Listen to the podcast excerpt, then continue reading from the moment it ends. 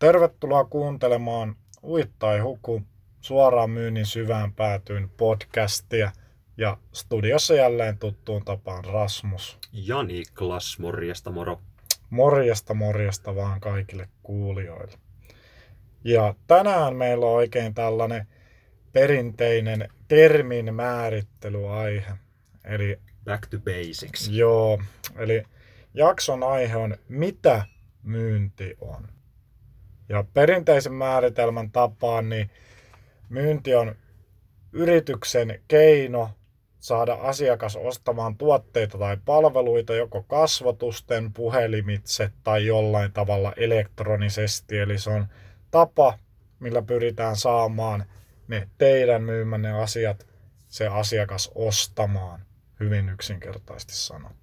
Miksei vaikka kyy, kyyhkylähetillä sitä voisi sitten ottaa, mutta tämä on hyvin niin kuin semmoinen, ö, semmoinen koulukirja esimerkki tämä ensimmäinen. Taitaa peräti Wikipediassakin olla hyvin.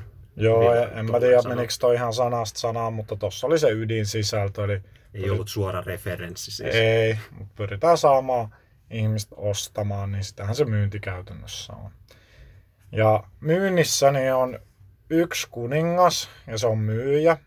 Ja myyjän rooli on äärimmäisen kriittinen myynnissä. Eli vaikka ne palvelut olisi miten hyviä, niin niin kuin ykkösjaksossa käytiin läpi, että Suomi on insinöörikunta, niin se on vaan kylmä tosiasia, että nykyaikana pitää ymmärtää ne markkinat, pitää ymmärtää mitä kuluttajat haluaa, pitää ymmärtää mitä yritykset haluaa ja sen lisäksi pitää osaa perustella, miksi pitäisi käyttää juuri niitä teidän asioita ja siinä astuu se myyjä kehiin. Eli vaikka ne tuotteet ja palvelut olisivat täydellisiä, niin jos ei ole myyjiä tai kukaan yrityksessä ei osaa myydä, niin valitettavasti ei eletä siinä maailmassa, missä jotkut luulee edelleen elettävät, että ihmiset vaan maagisesti soittelee ja ottaa suoraan yhteyttä ja ostaa sulta kaiken, vaikka kukaan ei ole susta ikinä kuullutkaan. Tällaisinkin ajattelevia ihmisiä on nimittäin vielä paljon. Joo, kyllä. Se, näihin, näihin välillä, välillä törmää.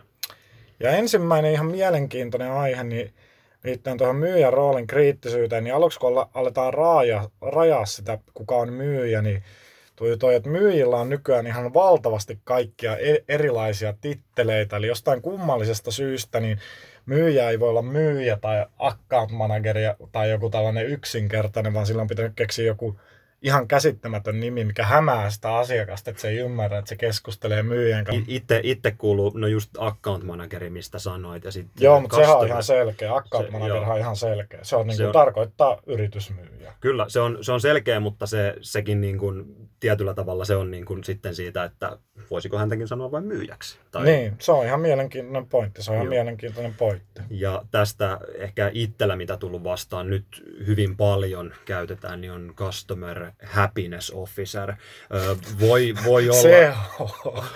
voi, voi, voi, olla, tota, voi, voi olla, että tässä on niinku paljon enemmän more than meets the eye niin sanotusti, mutta itsellä on ainakin tullut vastaan henkilöitä, jotka sitten on ollut ihan puhtaasti myyjiä, mutta voi olla myös, että ymmärrän, ymmärrän sit paljon väärin, mutta tämä CHO itse asiassa on sitten hauska, koska miten sitten HR, HR-päällikkö, onko hän chief HR? Niin, ei, ei, en tiedä, mitä se happiness officer sitten siinä meinaa. Voihan se olla vaikka chief money grubber officer tai joku vastaava. Mutta, tota, pointti oli lähinnä se, että noita nimiä on monia, mutta kaikki niistä kuitenkin on myyjiä. Ja totta kai mä senkin ymmärrän, että jos se nimikin on joku muu kuin se account manager tai key account manager, niin useissa yrityksissä viittaa siihen, että se myyjän työhön sisältyy jotain oleellista muuta, niin kuin esimerkiksi vaikka myyvällä projektipäälliköllä niin projektin toteuttamista tai operatiivisen tason tehtäviä. Juuri Tai sitten, jos on jotain konsultatiiviseen työhön viittaavia nimikkeitä, niin ne viittaa siihen, että sille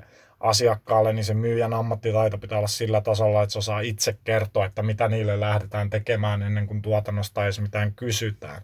Niin se voi olla toki myös viittaus siihen, mutta lähtökohtaisesti tuntuu hassulta, että on pitänyt keksiä, että miksei kaikki yritysmyyjät voisi olla account manager, ja ne, jotka hoitaa vanhoja asiakassuhteita pääosin, niin on key account manager. Joo, tässä en tiedä, voisiko tässä sitten olla vähän syynä, syynä myös se, että kun myynti, myynti on sitten sellaisena sinällään kun miettii niin kuin yritystä ja myyntiä siellä, niin kuin, miten ne myyjät siellä yrityksessä sitten organisoituu, niin lopultahan se on niin, että kuitenkin kaikki myy jollain tasolla, niin voisiko tämä ehkä sitten niin kuin liittyä siihen, että on sitten tehty näin, mutta joo. joo. siis totta kai, eli kyllähän se pitää paikkansa jotenkin pienissä organisaatioissa, niin voi olla vaikka, että toimitusjohtaja myy, jos on viiden henkilön yritys, vaikka niillä olisi isokin liikevaihto, niin se toimitusjohtaja myy niitä tuotteita. Todennäköisesti niin kuin hän, hän voi olla jopa se ainoa myyjä siihen johonkin Kyllä. pisteeseen. Mutta se taas on täysin eri asia, eli mä puhuin nimenomaan näistä isoissa organisaatioissa, missä on pyritty häivyttää sitä myyjän roolia jostain syystä X, niin siitä. Ja kyllä mä tiedän, mikä se oikea syykin on, se on se, että Suomessa ei arvosteta myyntiä, että niin kuin toista itteeni, mutta kuvitellaan, että asiat niin kuin vaan ostetaan, jos ne on hyviä. Et se on ihan, ihan kamalaa, että miten joku kehtaa myydä tai tarjota joidenkin mielestä. Tiedätkö, tiedätkö kuka nyt ainakin on vielä myyjä? No kuka?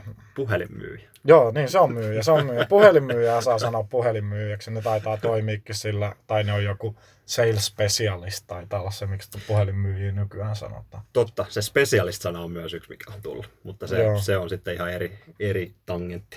Joo, se on hauska juttu, että Jenkkien armeijassa on silleen, että jos et osaa mitään muuta kuin ampua rynnäkkökiväärillä, niin oot vaan infantry, ja sit jos osaat käyttää radioa tai ampua singolla, niin oot specialist. Niin kai se on sitten sama juttu, että jos osaat soittaa vaan puhelimella, niin oot vaan specialist, mutta jos osaat sitten myydä, niin oot sales specialist. Niin ehkä se on ajateltu täällä samalla systeemillä.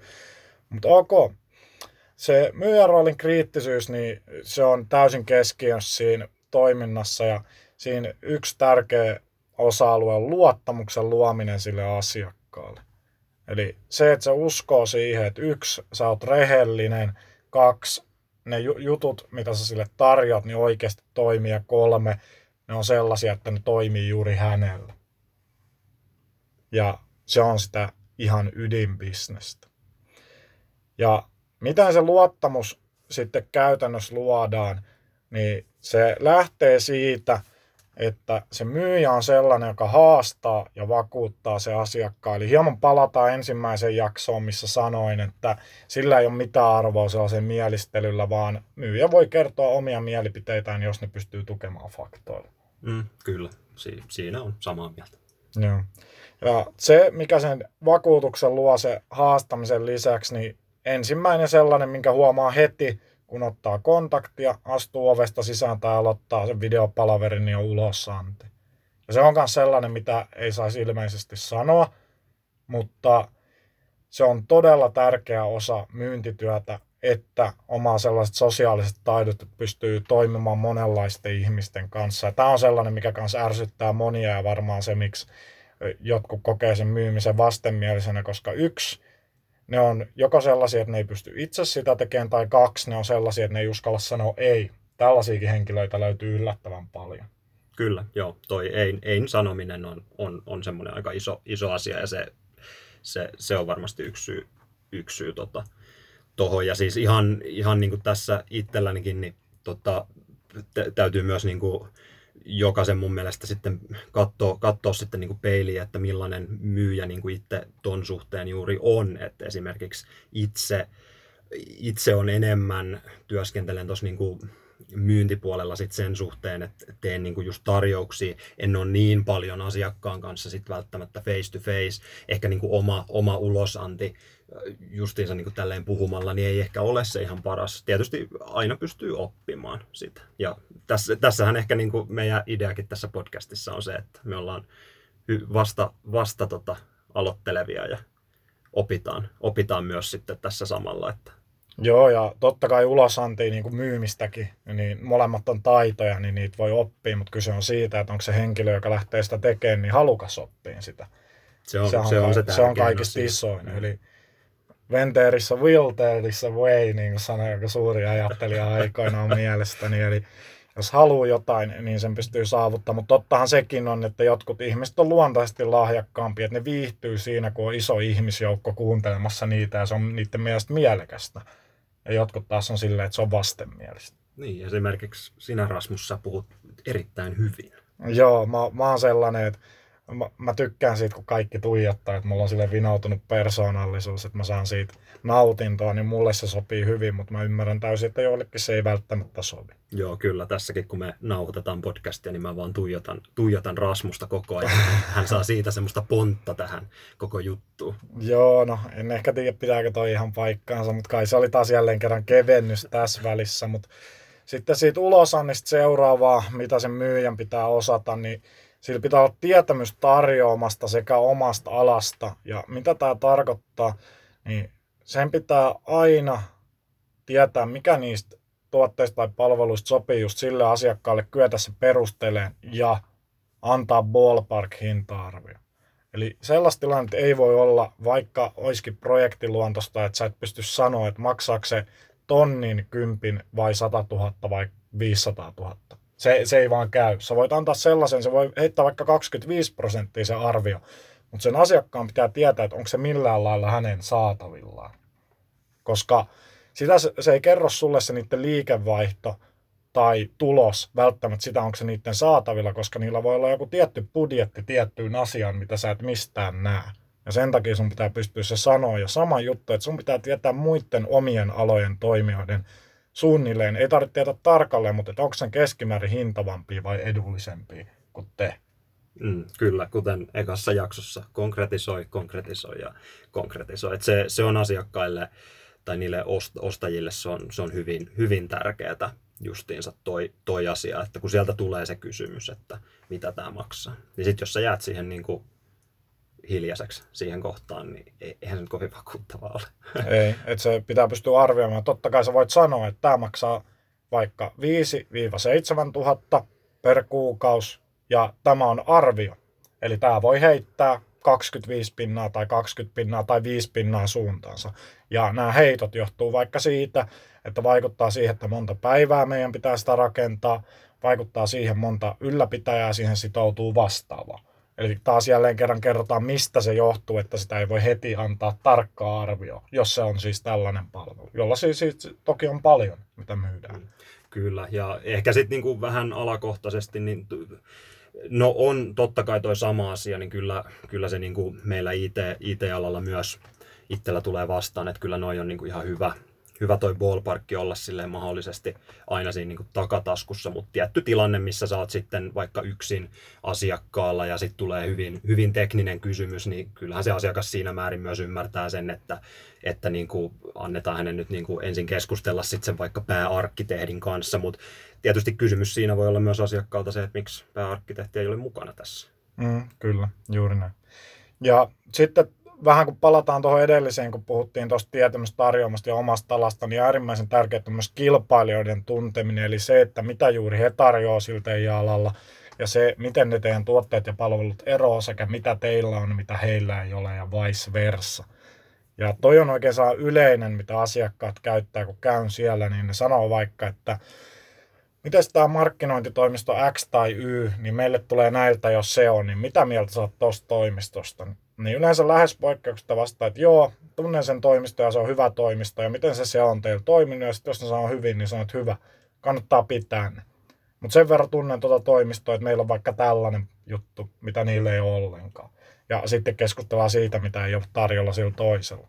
Siihen ei kannata ikin lähteä, että lähtee haukkuu sitä kilpailijaa, koska se antaa sellaisen kuvan, että se on ainoa niin kuin argumentti, mitä on, että yrittää, vaikka niillä ei olisikaan vielä yhteistyötä, se kysyisi vaan jostain vaikka toisesta isosta.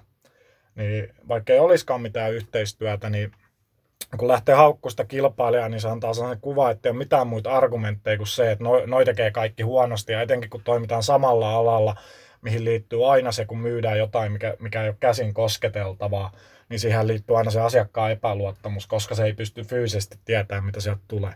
Niin kun sä haukut niitä kilpailijoita, niin se luo epävarmuutta myös sen koko alan suhteen.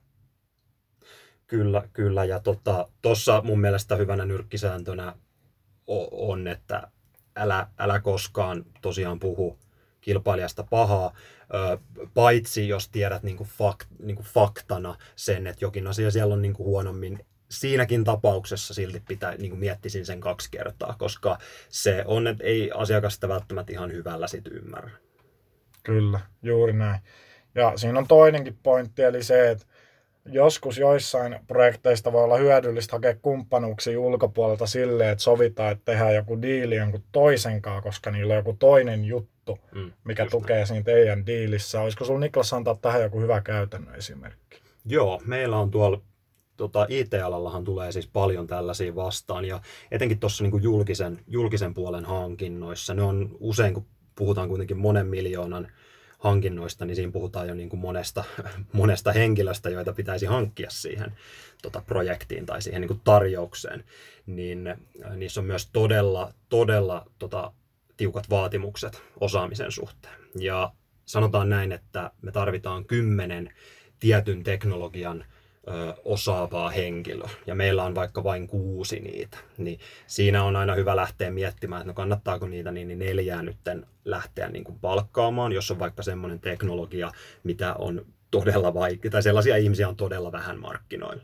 Mutta sitten myyjän rooliin kuuluu omasta mielestäni hieman se, että ymmärtää myös sitä niin kuin kilpailijakenttää kenties niin kuin sitä kautta, että pystyy just hakemaan niitä kumppaneita, koska ei se, ei, ei se niin kuin, yleisesti, voi, yleisesti ehkä ihmiset saattaa nähdä se, että kilpailijat on keskenään silleen, niin kuin, että ne vihaa toisiaan ja niin kuin, miettii, miten ne tuhoaa toisensa, mutta hmm. eihän se tietenkään niin kuin, tälleen, tälleen niin kuin leffoissa, leffoissa mene, että se, tota, se niin kuin yleensä, yleensä niin kuin on hyvin paljon sit niin kuin yhteistyötä tehdä. Ja me, meilläkin on niin kuin paljon, paljon tota tällaisia esimerkkejä tuolla, ja ne on yleensä kuitenkin toimivia. Kyllä, ja usein on sitäkin, että joku on työskennellyt eka muualla ja siirtyy sitten teille, tai teiltä siirtyy sinne toisaalle, niin mm. siellä voi olla myös niitä valmiita kontakteja, niin senkin takia se on aika arvokasta. Ja myyjän, myyjän niin kuin rooliin on just se, että hänen, hänen pitää pystyä joko tietämään nämä asiat, mistä lähtee näitä kumppaneita etsimään. Eli vähän niin kuin hän, hän on pystynyt tekemään kilpailijakartoituksen niin kuin omalta, omalta alalta.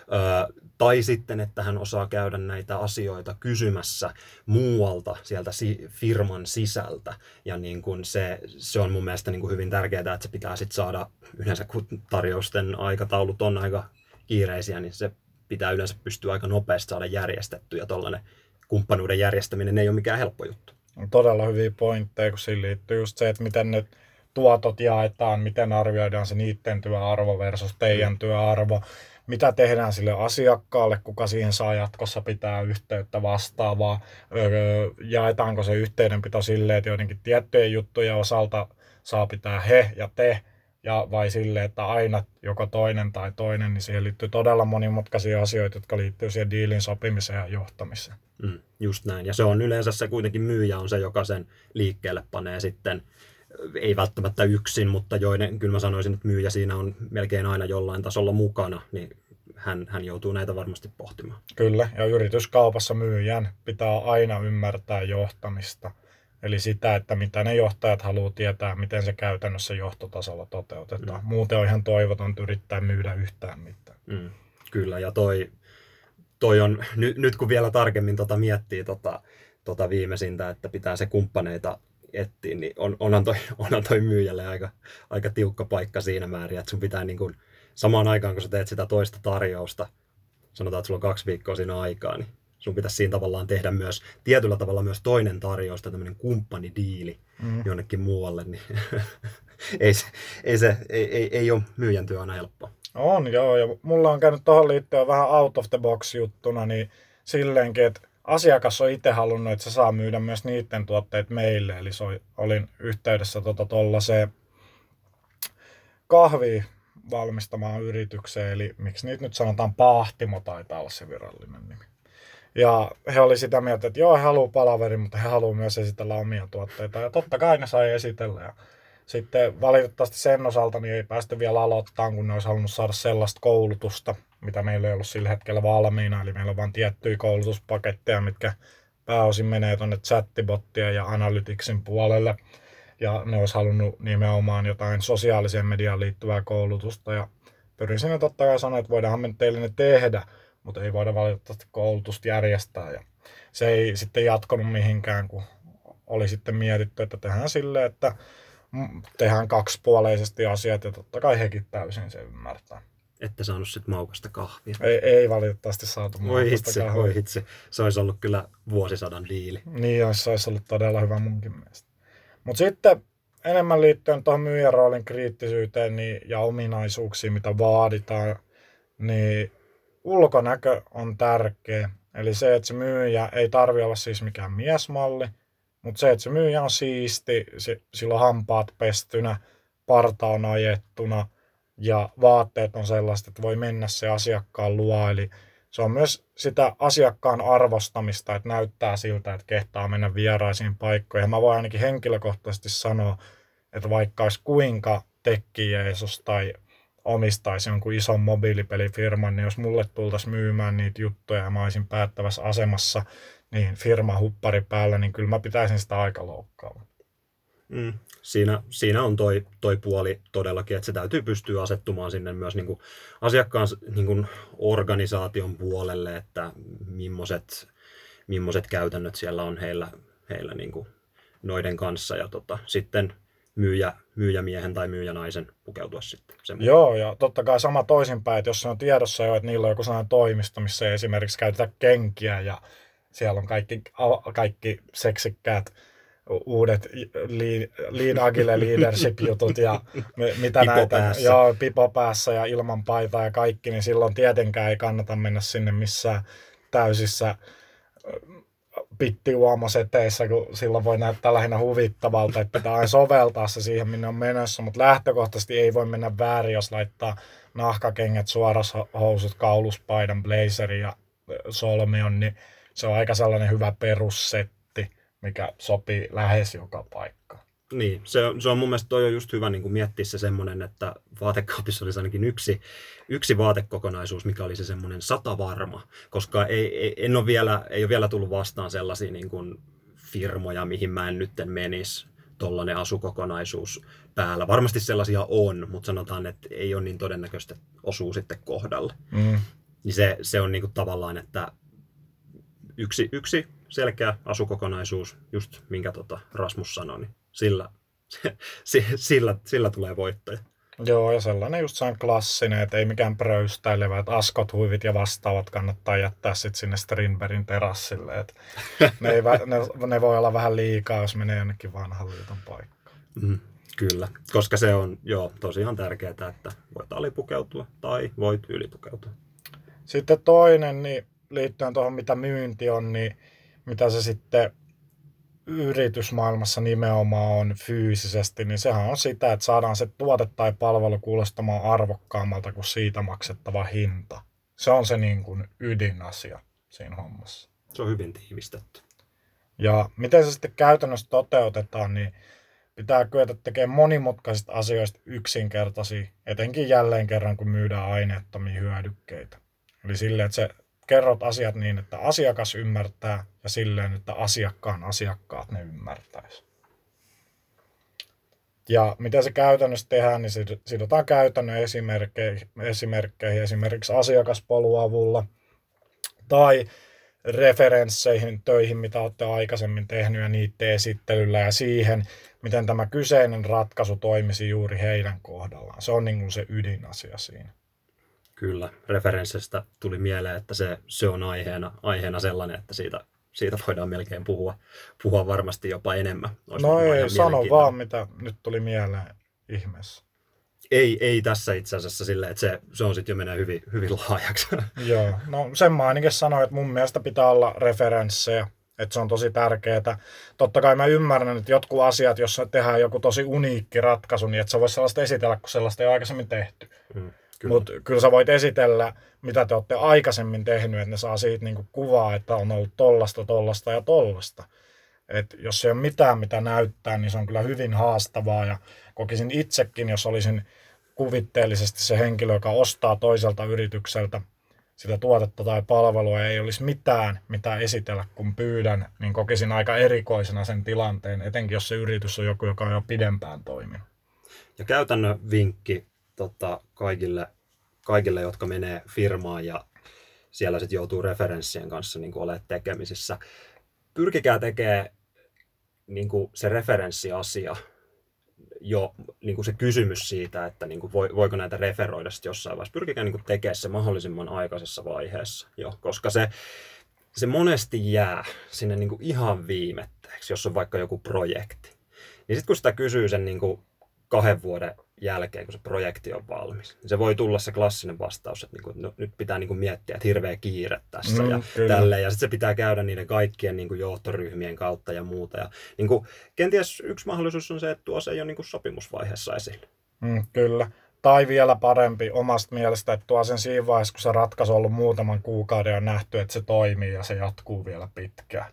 Joo, se on, se on, ei... se on varmaan kaikista paras vaihe, koska siinä on se riski, että sit jos menee jotain vihkoon, vaikka tietysti ei haluttaisi, että mennään ja sitten on tehty referenssikeissi, niin sen keissin käyttäminen voi olla vähän hankalaa, jos ne tulokset ei ollut sitä, mitä ollaan haluttu. Joo, etenkin siinä tilanteessa, jos, tota, jos se niin kuin on julkisesti nähtävä, mm, niin kuin pääset vaikka verkkosivuja katsomaan ja sitten sä meet katsoa, että niin kuin, eihän nyt ollenkaan näytä tältä, mitä tässä referenssissä, niin se, sehän vie, vetää matoalta sama, saman tien siinä, siinä kohtaa.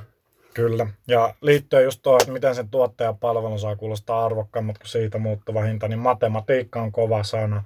Eli tilastomatematiikka, etenkin käyrät, summafrekvenssit, jakaumat, vastaavat keskiarvot, vaihteluvälit, nämä on ihan ydintietoa siitä, millä voi sitten vakuuttaa sen, että kertoo vaikka, että jos se ratkaisu on sellainen, että se tuottaa liidejä sen myyjille niin kertoo, että näin paljon maksat yhdestä kontaktista ja käy sen koko polun matemaattisesti läpi. Niin sittenhän se on faktuaalisesti todistettu, että mitä se käytännössä maksaa siitä, mitä se halusi. Eli se koko hinta on edelleen sama, mutta nyt se ymmärtää ihan eri tasolla, mistä se maksaa. Mm. Kaikki ymmärtää kuitenkin jollain tasolla matematiikkaa. Se on se, niin kuin, että ei kannata sitä alkaa niin kuin, ei kannata pelätä sen käyttöä. Joo, ja tilastomatikkahan, vaikka matematiikasta muuten välitä, niin se on matematiikasta kaikista mielenkiintoisinta, koska se perustuu jollain tavalla tosielämään, mm. eikä sellaista, mitä logaritmiderivointi, sellaista abstraktia. Mm. Se on, niillä on sitten ne omat omat paikkansa, mutta ei, ei ole ehkä niin myyjän, no myyjän käytettävissä. Ei, ja ainakin toivo, että ei kukaan niitä käytä, ellei sitten myy jotain, mihin tarvitaan jotain pillikiarvoja, jotain. Kai, kai niitäkin johonkin tarvii. Jos myy itseänsä matematiikan opettajaksi yliopistolle, niin ne voi olla mm. ehkä hyödyllisiä. Voi, voi olla, voi olla.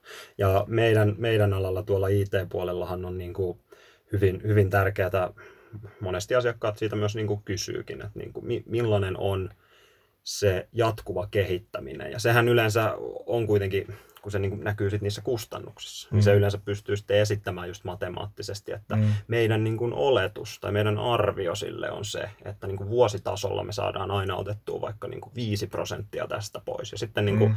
me voidaan laittaa se vaikka niin kuin, sanotaan, että on määräaikainen määräaikainen sopimus vaikka niin kuin kuusi vuotta, niin me voidaan laskea se sitten sille kuudelle vuodelle ja, mm. te, ja tehdä sinne totta kai niin kuin vielä enemmän, enemmän niin kuin laskelmia sitten sen mukaan, kun ollaan kehittäjien kanssa juteltu tarkemmin, koska se, se pitää pystyä niin kuin näyttämään jotenkin toteen siinä. Mm. Ja sitten sanomaan, että mahdollisesti me voidaan niin kuin tämä, nämä pistää sitten meidän tavoitteiksi. Joo, eli käytännössä sitoutetaan se asiakas sillä, että hintakehitys on laskeva. Eli mitä kauemmin olet meillä, niin sitä edullisempaa tämä sulle mm, Kyllä, siis kun itse työskentelen paljon tuolla niin kuin ylläpito puolella tai yleensä sanotaan operatiivisella puolella, niin siellähän se niin kuin on hyvin, hyvin tärkeää justiin nostaa asiakkaalle esiin, että ei meidän tarkoitus ole tuoda niitä häiriöitä enemmän teille, vaan mm. meidän tarkoitus on saada niitä häiriöitä vähemmän, joka tarkoittaa sitä, että me saadaan sinällään niin kuin vähemmän tunteja sinne sisään. Tähän liittyen mielenkiintoinen juttu tuohon hintakehitykseen ja laskevuus versus nousevuus, niin täysin päinvastainenhan on teleoperaattoreilla. Eli kun sä tilaat jonkun liittymän, se on vuodeksi sekä edullinen ja sitten se pomppaa ylös. Ja nehän on itse aiheuttanut sellaisen tilanteen, että ne vaatii massiiviset suoramyyntikoneistot, kun aina kun ihmisillä alkaa ne sopimukset vaihtumaan, niin toiset operaattorit alkaa soittaa niille ja ne vaihtaa. Niin tietysti en tiedä, kun en ole siellä niin sanotusti skenessä sisällä, että mikä se ajatus siinä on, mutta ainakin tällä arkijärjellä, kun miettii johtamista, niin tuntuisi kovin loogiselta, että tehtäisiin toisinpäin, että se halpenisi, mitä kauemmin sä oot. Ja sitten ne vois vaikka irtisanoa niitä suoramyyjiä, niin ne sais varmaan paremmat tuotot. ABS eli Amazon Web Service, Amazonin pilvipalvelut, niin tota, nehän paljolti perustuu siihen, että ne on ei nyt ehkä vuosi vuodelta voi sanoa, tai mm. miksei, niin niidenhän yksi semmoinen, niin kuin, voiko sanoa lupaus, tai ainakin semmoinen, niin kuin, niin kuin mitä he pyrkii näyttämään paljon, on se, että niin kuin, ö, niin kuin pitkällä aikavälillä niiden hintoja pyritään niin kuin laskemaan. Mm. Tietysti ne saa tuottonsa sit sieltä, että ne tarjoaa samalla niin kuin muita palveluja. Ja e- ehkä tässä nyt pienenä tarkennuksena just tuohon, kun mitä itse sanoin tuosta, niin kuin, että jatkuvasta kehittämisestä ja siitä saadaan niin kuin hintaa alas, niin kyllä IT-alalla tarkoitus ei ole niin sanotusti tehdä tällaista tikettiteatteria, mutta totta kai täytyy ymmärtää se, että jotta se tikettiteatteri ei muodostu, niin siinä täytyy jotain kehitystyötä tehdä. Totta kai tämä täytyy tuoda asiakkaalle esille, mutta se ei poista silti sitä faktaa, että tavoite tällaisella ta, niin kuin tyylillä tehdä hommia mm. on totta kai se, että pitkällä aikavälillä ne kustannukset sitten laskee. Ja mm. sitten pyritään tietysti, koska asiakas yleensä on tyytyväinen tällaiseen, niin yleensä asiakas haluaa myös sit laajentaa niitä mm. asioita siinä. Ja tästä aika loistava esimerkki viihde teollisuuden puolelta, niin Sonyhan tekee tämän tosi taitavasti, kun niillä on se PS Plus-järjestelmä, eli jos haluaa Sonin tuotteella käyttää verkkoa pelaamiseen, niin pitää maksaa PS Plusasta silleen, että se maksaa muistaakseni kympin yksi kuukausi, olisiko kuusi kuukautta silleen, että 7 euroa per kuukausi ja 495 12 kuukautta. Mm. Ja ihmiset oli aluksi, kun se tuli, että tämä on ihan törkeää, että joutuu maksaa sellaista ominaisuudesta, mikä on jo siinä sisällä, eli mm. verkkopelaaminen. Mutta ne on tehnyt se äärimmäisen fiksusti, eli joka kuukausi niin ne antaa ilmaisia pelejä niille, joilla on se plussa. Eli sellaisia, mitkä ei maksa mitään, ne on vielä ihan uusia ja haluttuja. Ja sen lisäksi ne antaa plussa-omistajille niin jatkuvasti lähes viikoittain uusia tarjouksia ja alennuksia, mitkä on vaan niille, joilla on plussa. Niin se on käytännössä silleen, että kun sä maksat sen 50, niin jos sä joka kuukausi lataat sieltä yhden pelin, niin sä oot saanut 600 euroa ylikin arvosta videopelejä. Niin se on Sonin puolelle tehty fiksusti. Sitä mä en tiedä, miten ne käytännössä sen tekee, että jos niillä on siellä joku Tekkeni oli joskus ilmaisena, niin maksaako ne sitten Bandai Namcolle jotain, koska varmaan maksaa, kun tuntuu hassulta, että jos se ladataan vaikka varmasti. miljoona peliä ilmaisesti, että Namco saisi nolla euroa, että siinä on varmaan joku kertadiili, mä veikkaan, että me maksetaan teille näin paljon ja sillä saa ladata niin paljon kuin haluaa. Saatte vähän näkyvyyttä. Joo, kukaan, kukaan ei ollut vielä kuullut tästä tuotteesta. Sitä oli myyty vasta neljä miljoonaa kappaletta ennen kuin aloitettiin. Tämä on ihan tuntematon vielä tässä vaiheessa. Kyllä, eiköhän, eiköhän tämän jälkeen pidä tota, mennä pelaamaan, Joo. pelaamaan nettiin. Mutta tota, okei, okay, heräskö sinulla vielä tästä ydinaiheesta jotain, mitä haluat sanoa? It, itsellä ei tuu, tuu. Et mun mielestä me tässä käytiin niin nämä kaikki pääasiat hyvin läpi. On aika niin kuin, jopa it, omasta mielestä hieman, niin kuin, niin kuin, tai siis hyvällä tavalla tyhjentävästi käyty. Että joo, suu, joo. suu on tyhjä. Joo, ja aiheena oli siis, että mitä myynti on ja myyjän roolin kriittisyys siinä. Ja myyntihän oli, mihin lopputulokseen ja alkutulokseen tultiin. Eli mm. hypoteesina oli, että se on yrityksen tapa saada asiakas ostamaan tuotteita tai palveluita. Ja avattiin se sen myyjän roolin kriittisuuden kautta. Eli myyjä on siinä ehdoton kuningas, jonka pitää osaa ydinosaamisensa eli myyminen, pitää pystyä lyömään luottamusta asiakkaisiin haastamalla ja vakuuttamalla, ja sitten pitää olla sana ulosanti, että pystyy esittämään ne asiat. Tämän lisäksi niin pitää olla tietämys tarjoamasta jo omasta alasta, kyky antaa hinta-arviot heti ja pitää näyttää siltä, että kunnioittaa sitä asiakasta, kun menee tapaamaan tai soittaa video. Ja sitten toinen, mitä mietittiin, että nimenomaan B2B-maailmassa, niin se on sitä, että saadaan tuote tai palvelu kuulostaa arvokkaammat kuin siitä maksettava hinta. Ja se tapahtuu käytännössä silleen, että käytännön esimerkkeihin ja referensseihin pohjautuen sekä matematiikkaan, niin luodaan se arvo sille asiakkaalle. Juuri näin. Hyvä. Ja meidät tosiaan tavoittaa LinkedInistä. Mä olin Rasmus Hakonen. Ja mä oon Niklas Lintumäki. Ja muistakaa tosiaan, että nämä aiheet, mitä me käsitellään, niin nämä on sen, niin kuin, mikä meidän kokemus on tällä hetkellä. Ja tota, totta kai me toivotaan, että tulee jonkinlaisia kommentteja tai kenties niin kuin lisäyksiä näihin asioihin, koska me voidaan sitten aina niin kuin tehdä uusia jaksoja sitten näistä ja kenties niin kuin, mitä myynti on part 2 ja sitten me lisätään näitä tai kenties jos me ollaan muutettukin mieltä joidenkin asioiden suhteen. Joo, tai sitten jos meistä tulee oikein podcast-superstaroja, eli podcasteissa on nyt se ongelma, että podcasteja tehdään enemmän kuin on kuuntelijoita, niin jos nyt tulee oikein kysymyksiä, niin en näe mahdottomana, että tehdään sellainen FAG-jakso. Frequently asked Joo, eli questions. ei se, ei se rumempi sana, vaan se frequently asked Piti questions. tarkentaa. Niin semmonen jakso, että ihan mielellään tehdään myös semmonen, jos niitä kysymyksiä alkaa tippumaan, niin missä käydään niitä läpi. Eli ihan puhtaasti vaan ilman, että on mitään niin kuin, tavallaan ydinpointteja, niin vastataan kaikkiin, mitkä on ollut sellaisia oleellisia ja erityisen mielenkiintoisia. Kyllä, ja jos haluat ojen, tulla ojentaa meitä tai muuten vaan keskustelee tähän podcastiin, niin totta kai saa, saa sellaistakin ehdottaa. Me ollaan hyvin avoimin mieli, otetaan vastaan, Joo, vastaan vieraita. joo, niin kuin oli sanottavana, niin ainakin yksi vieras on tulossa varmasti. Ja oliko sun kautta tulossa vielä vähän auki? Vielä ei saa puhua. Okei, no niin, no editoidaan toi pois. Tämä oli Uittai Huku suoraan myynnin syvään päätyyn. Kiitos kaikille kuuntelijoille. Kiitos teille.